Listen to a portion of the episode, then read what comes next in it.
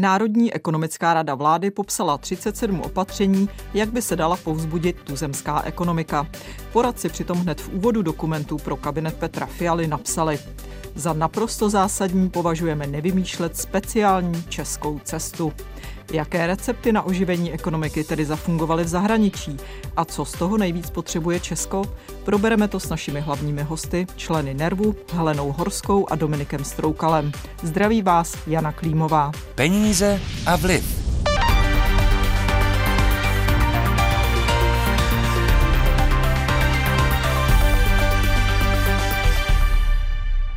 Česko zaostává ve vzdělávání. Například jen 1/3 mladých lidí ve věku mezi 25 až 34 lety má vysokou školu, což je 3. nejhorší výsledek v celé Evropské unii. Podle doporučení Nervu by se proto měly zavést do vysokého školství granty, které otevřou cestu ke studiu větší části populace, což se do budoucna ekonomice vyplatí. Investovat by se také mělo do prevence zdraví, snížit placení pojistného nízkopříjmovým lidem, změnit sociální dávky tak, aby motivovali lidi pracovat a ne naopak. Konečně by se také mělo postavit víc školek, aby se hlavně ženy mohly vracet dříve do práce. Dalším receptem je uvolnit přeregulované stavební normy, více zjednodušit stavební řízení a motivovat obce ke společným investicím. Na účtech jim totiž mimochodem dohromady leží 360 miliard korun. Ekonomice by podle poradců také pomohlo uvolnění pracovního trhu. Třeba výpověď zaměstnance by mohla přijít bez udání důvodu, ale například s 5 výplatami a nárokem na rekvalifikaci. Co se s návrhy teď bude dít dál? Podle ministra financí Zbyňka Stanjury z ODS je třeba zúžit výběr opatření. Vytipovali jsme si 8 až 10 a to já budu navrhovat vládě, abychom se na ně soustředili v těchto 2 letech. Uvidíme, jaký bude názor ostatní členové vlády. Můžete uvést nějaký příklad, co je vám blízké? Flexibilní pracovní trh, to já považuji za velkou prioritu, protože to by mohlo opravdu zvýšit výkon české ekonomiky. A je pro vás průchozí nějaká daňová reforma, zvýšení daní? Ne, já si myslím, že jsme daně měnili k 1. lednu letošního roku. Pokud má být nějaká výraznější změna daní, tak se to má dít jednou za volební období, to už se stalo. A možná mohou být nějaké technické změny, nějaká implementace, ale žádné výrazné daňové změny určitě neplánujeme do konce volebního období. Své favority v opatřeních mají i starostové. Kromě podpory flexibilního trhu práce chtějí podle místopředsedy Hnutí a poslance Lukáše Vlčka prosadit například změny motivující obce k větší spolupráci a tím obřím úsporám financí. Téma zakládání tzv. Společenství obcí, kde smyslem je nenásilně tlačit na sdružování obcí, ale spíše je motivovat k větší spolupráci s cílem větších provozních úspor, sdílení personálních kapacit, realizace společných projektů, společné poptávky například po dodavatelích elektrické energie, materiálového vybavení. Prosadit by chtěli i změnu stavebních norem. Bohužel naše české stavební normy jsou v řadě oblastí velmi rigidní. Nedovolují využívat více třeba takové materiály, jako je dřevo. Česká republika vyprodukuje ročně více jak 15 milionů kubíků dřeva a většina jde na export a samozřejmě vám zahraničí potom i zůstane přidaná hodnota. Návrhy na další úpravy daní ani Vlček nevidí jako reálné. Já sám osobně bych podpořil větší progresivitu zdanění, ale zároveň je mi jasné, že v tom současném období už do těchto daní zasahovat nebudeme. Podle poradce prezidenta republiky ekonoma Davida Marka, který je také členem Nervu, je odpovědností vlády, jakou strategii pro oživení ekonomiky zvolí. Osobně vidí klíčové 3 věci. Dotáhnout digitalizaci a snížit byrokracii státní správy, změnit fungování školství a vědy. No a 3, myslím si, že se neobejdeme bez výraznější daňové reformy, která výrazně sníží daňové zatížení jak práce, tak kapitálu. Peníze a vliv. Koordinátorem návrhu Nervu byl ekonom Pražské metropolitní univerzity Dominik Stroukal. Dobrý den. Dobrý den. A spoluautorkou je také ekonomka a členka Národní ekonomické rady vlády Helena Horská. Dobrý den. Dobrý den, děkuji za pozvání. Do 10 opatření, jak říkal ministr financí Zbyněk Stanjura, z 37, které by vláda mohla prosadit. Nejste zklamaní? Není to málo, paní Horská?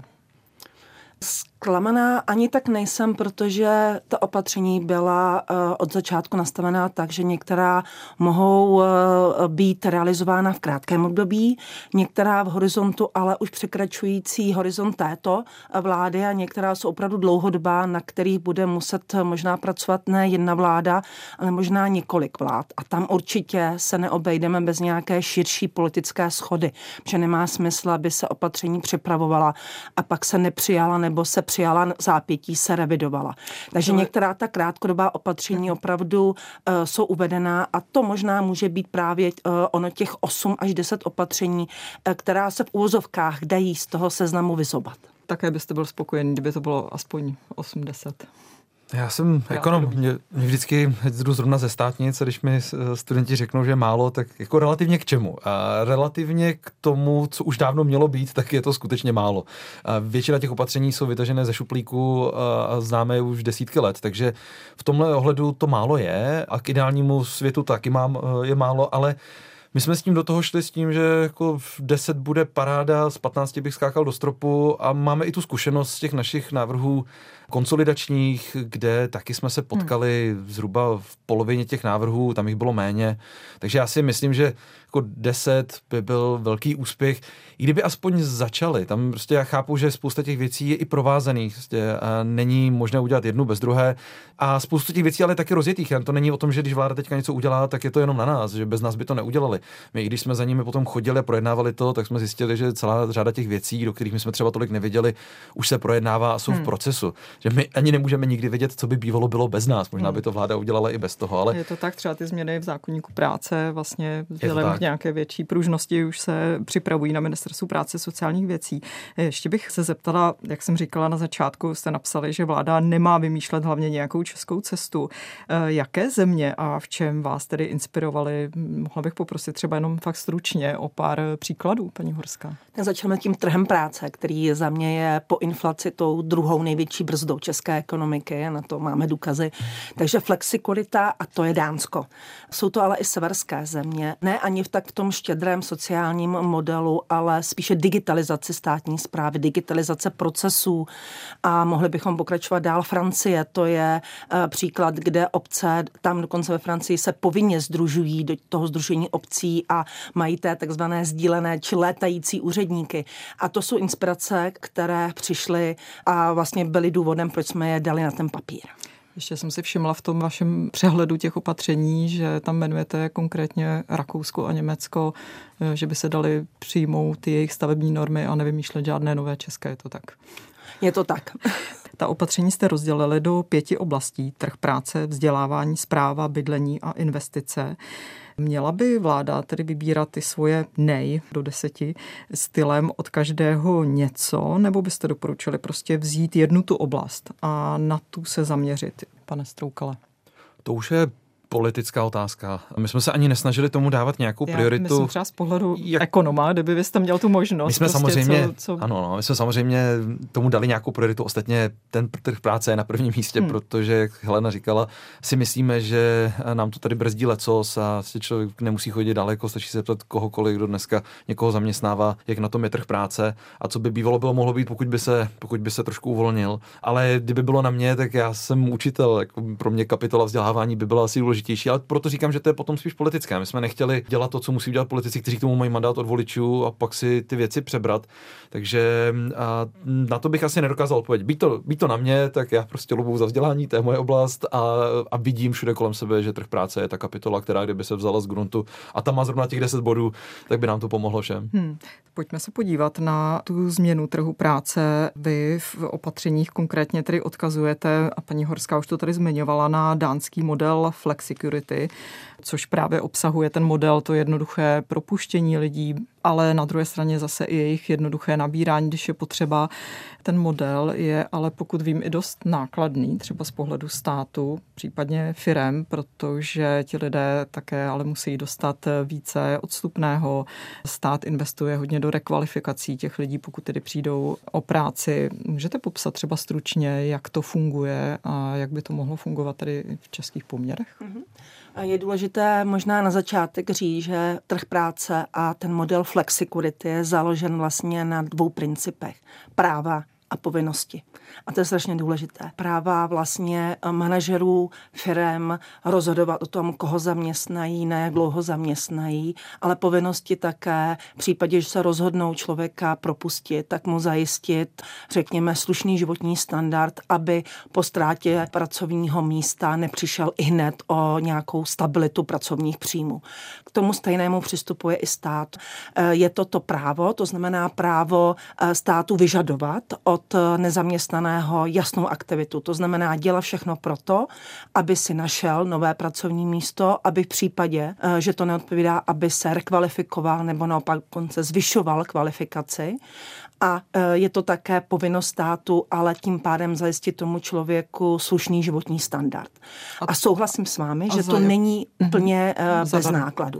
Nicméně i právě některé země využili ten dánský model a trochu ho přizpůsobili. To znamená, můžeme tady hledat cestu, která bude odpovídat našim socioekonomickým faktorům. Protože mimochodem Dánsko je země, která nás inspiruje i něčem jiném v tom, že Dánsko si velmi poctivě dělá analýzu dopadů vládních opatření. Dělají si opravdu pravidelné hloubkové socioekonomické průzkumy, jak nastavená politika a sociální dávky ovlivňují chování lidí. A oni vědí, že u nich tento model takto, který byl mimochodem také revidován, funguje. My bychom měli si také nejprve udělat socioekonomickou analýzu, jaké incentivy by fungovaly i pro naše nezaměstnané. Ale co je důležité je, abychom ten současný trh práce v České republice, který je opravdu zabetonovaný, zamrzlý, nějak rozhýbali. Jednou z cest je dobře, je propouštění bez udání důvodů a elektronickou podobou. To je něco, co by mohlo trošičku spružnit trh práce. Na druhou stránku můžeme se tady bavit o nějaké garanci delšího odstupného, ale závislého třeba na délce zaměstnání u daného zaměstnavatele. Nemusí to být jedna fixní doba. Rozumím, ale když to hodně zjednoduším a když by třeba zaměstnavatel tedy za to, že ho může propustit jednoduše, mu musel dát 5 platů, to znamená, to by nesl celé on, protože pak si dovedu představit, že zaměstnavatelé nebudou chtít na něco takového přistoupit. Máme tady něco jako je takzvané pojištění proti ztrátě zaměstnání.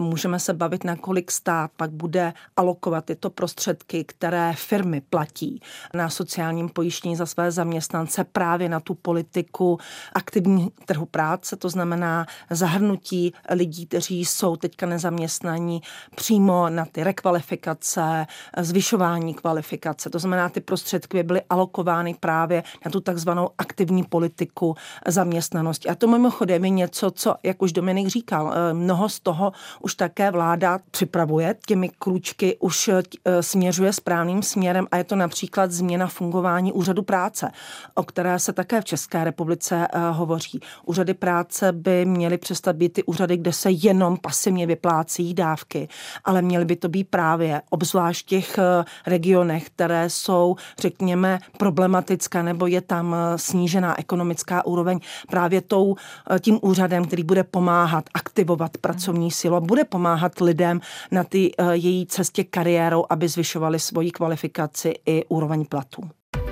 Posloucháte pořad Peníze a vliv. Kdo vydělává a kdo chudne?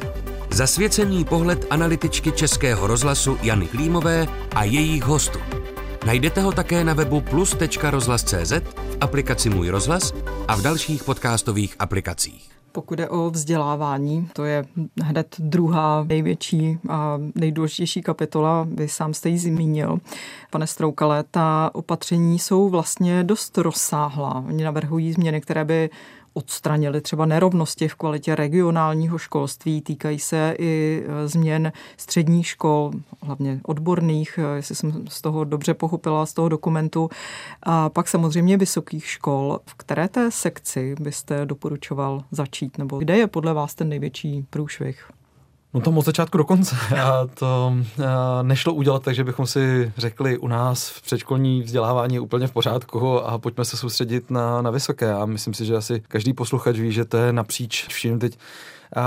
My jsme se tady zrovna v této kapitole opřeli o věci, které naši kolegové jako Dan Minich prostě dělají strašně dlouho, a to jsou přesně ty věci, o kterých jsem mluvil předtím, že jako vytáhnou ze šuplíku, opráší bílou knihu z roku XY a dáváme je znovu na stůl.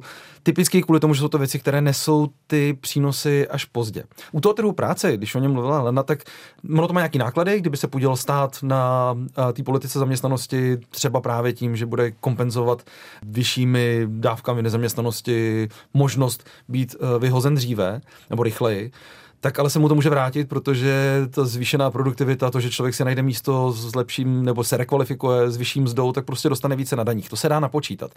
Jde to poměrně rychle. Zatímco u toho vzdělávání, když prostě dneska se začnou soustředit na školky, tak daňový poplatník přidá více peněz do státního rozpočtu až některé budoucí vládě za desítky let. A to chápu, že prostě politicky není úplně přitažlivý téma. A možná potom je to prostě rychlejší u těch, co jsou blíže pracovnímu trhu, a to jsou debaty o vysokých školách, kde zase jako já chápu politicky, že to není úplně hezké téma, protože prostě i vzhledem k současné politické situaci, k tomu, kdo je u moci, tak prostě jako nikdo si nechce příliš naštvat mladé voliče a studenty, kteří se aktivizovali před těmi volbami, takže tam si nemyslím, že se něco úplně stane. Ale je to škoda, protože zrovna třeba u těch vysokých škol, já jsem insider, takže prostě my vidíme to, co mě nejvíc trápí asi ze všech těch věcí, že prostě k nám chtějí jít studovat lidi ze zahraničí. Kvalitní studenti, kteří tady chtějí založit rodinu, prostě si našel holku v Čechách, chtěl jsem za ní jít a studovat tady a nedokáže to. Prostě nakonec skončí v Polsku. To je prostě úplně totálně ztracená příležitost. To není ani jako ten kapitál tady lidský, který bychom potřebovali aktivizovat, ale prostě někdo, kdo chce přijít, chce tady pracovat, chce tady založit rodinu a my mu tomu zabráníme a skončí v Polsku. Když se zmínilo ty mateřské školky, jejich nedostatek, tak to opravdu z vlastní zkušenosti můžu potvrdit. Moje děti, těm už je přes 20 a do dneška se potím, když si vzpomenu, když jsme syna před 20 lety se pokoušeli někam dostat do mateřské školy, takže mě úplně fascinuje, že se od té doby nepodařilo vlastně to nějakým způsobem změnit. Vy tam vlastně navrhujete přenést tu odpovědnost za umístění dítěte do mateřské školy na obce s tím, že obce by tedy byly nějak motivované si vydupat peníze. Myslíte si, že je něco takového průchozí? Protože ty obce se tomu prostě budou bránit, protože ty malé obce třeba v takovém tom prstenci kolem Prahy prostě nemají šanci. Přiznejme si, asi to není žádné tajemství, že když jsme ty návrhy posílali na rezorty a chtěli jsme od nich komentáře, tak zrovna tady se vznesla trošku nevole, protože tam se nechce do ničeho šahat. A pro nás to bylo ale i tak důležité, protože se snažíme ukázat, že je důležitá ta ekonomická motivace. Pokud jdeme jenom tím směrem, že o tom mluvíme a můžeme říkat, že se musí něco udělat, tak se za dalších 20 let nic nezmění, až moje děti budou posílat děti do školky. Takže se dají dvěma cestama. Jedna je prostě úplně změnit ten systém motivací pro to, aby se to stalo. A dobrovolně, v uvozovkách, prostě je to takový pošťouchnutí. A nebo se podívat na to, co tomu skutečně brání. A často to není jenom to, že nikdo nechce, ale já mám osobní zážitek z rodiny, kdy můj táta chtěl založit školku, prostě byla poptávka, ta poptávka zjevně je, dokonce i platící. Jo. A nedokázal to, protože prostě budova, která je k tomu vhodná, volná, prostě nevyhovuje kvůli regulacím, kterými přišly, že jsou ještě za Marie Terezie. Tam se dá něco změnit. To jsou dvě cesty, buď změnit motivaci, anebo uvolnit tu regulaci, která tomu reálně skutečně dneska brání a my to potom obcházíme různýma dětskýma skupinama a dalšíma věcma, ale založit dneska školku je skoro nemožný. Druhá věc, která mě tam zaujala, tak to jsou ty granty pro studenty na živobytí. Vlastně to není školné, že by oni dostali tedy nějakou půjčku, aby se nemuseli přivydělávat. Jak je třeba tohle opatření reálné? A samozřejmě plus navrhujete potom i v posledním kroku zavést školné. Myslíte si, že to někdy projde v Česku?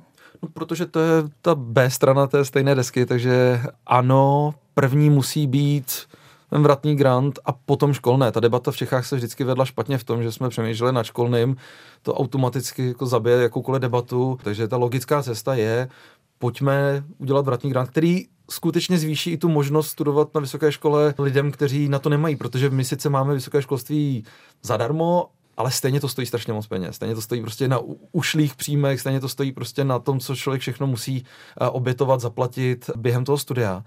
A ten vratný grant by mohl zpřístupnit vysokoškolské vzdělání a nezabít prostě v tom procesu spoustu talentů, které v té ekonomice máme.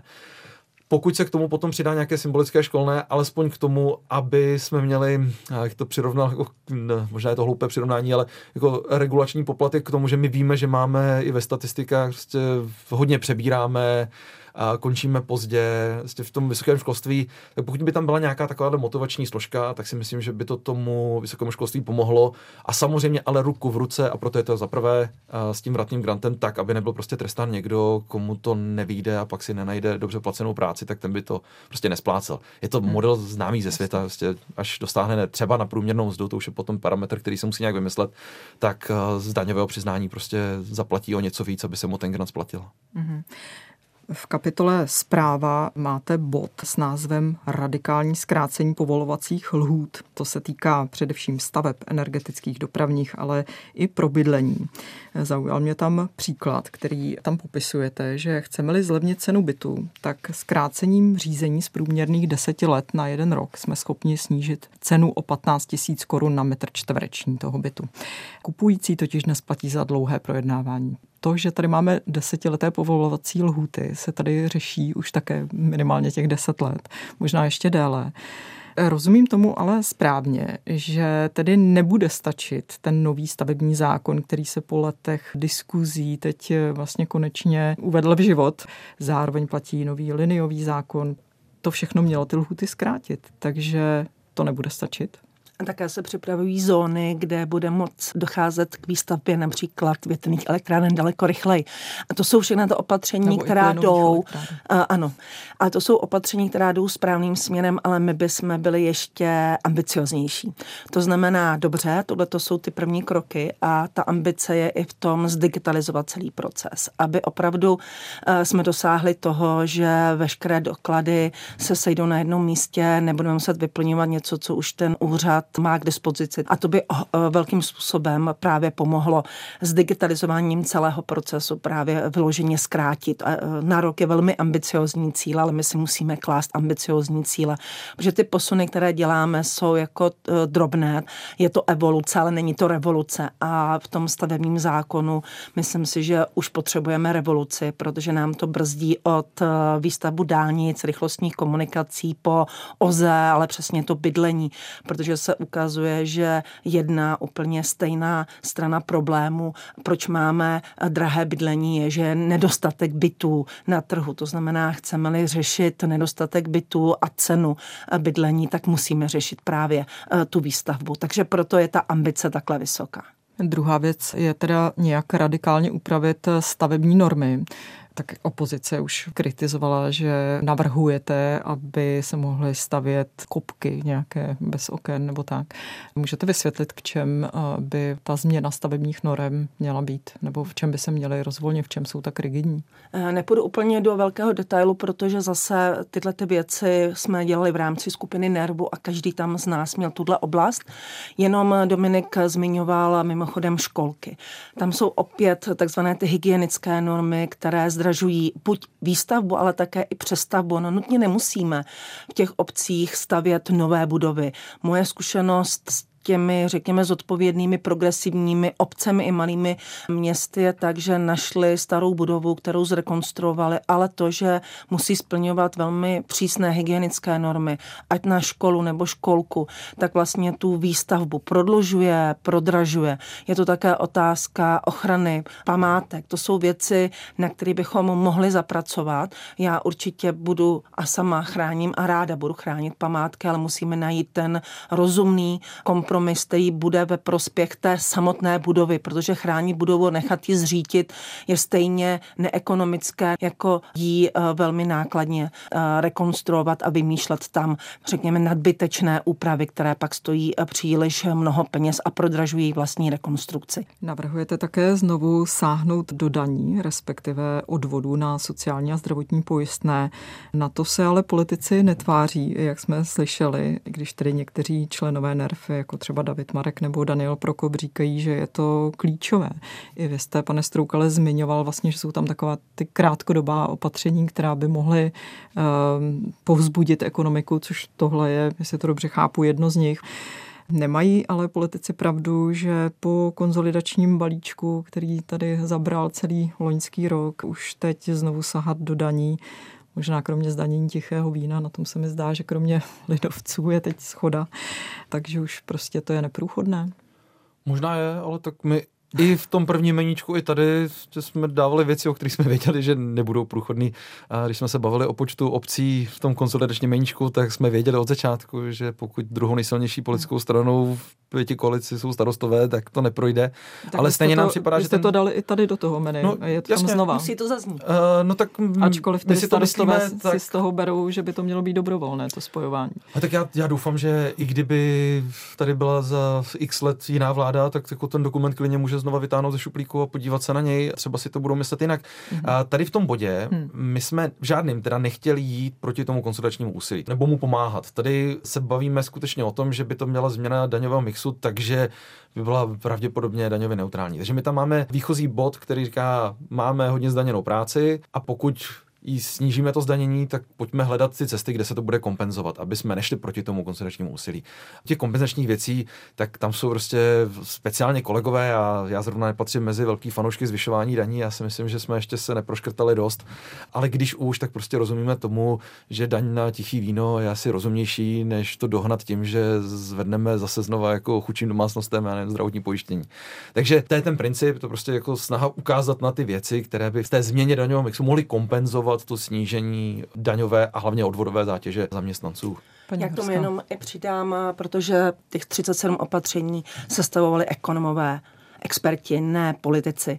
A když si kdokoliv z posluchačů přečte doporučení OECD, Mezinárodního měnového fondu, tak jedno z těch prvních opatření, které doporučují tyto mezinárodní instituce, je snížení odvodového zatížení práce v České republice. Takže pro mě to není vůbec překvapení, že to bude v každém dalším materiálu, který přijde podle mě z jakéhokoliv odborného místa, protože to je jedna z prvních věcí, která je, řekněme, brzdou i české ekonomiky. A když se podíváme na to naše srovnání v porovnání s tím, jaké máme odvodové zatížení, které platí i za firmy, tedy zaměstnavatele, za zaměstnance opravdu extrémně vysoké.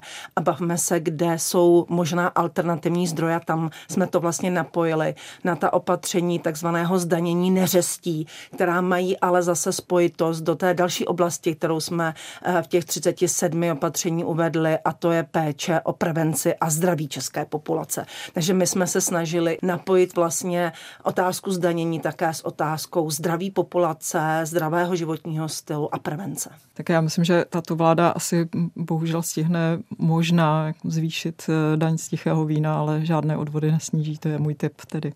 A to je také krok té prevenci. Sice je malý, ale krok. Děkuji za dnešní debatu. Děkujeme za pozvání. Děkujeme za pozvání. Našimi hosty byli členové Národní ekonomické rady vlády Dominik Stroukal a Helena Horská. Z dnešního pořadu je to vše. Příjemný poslech Českého rozhlasu Plus přeje Jana Klímová.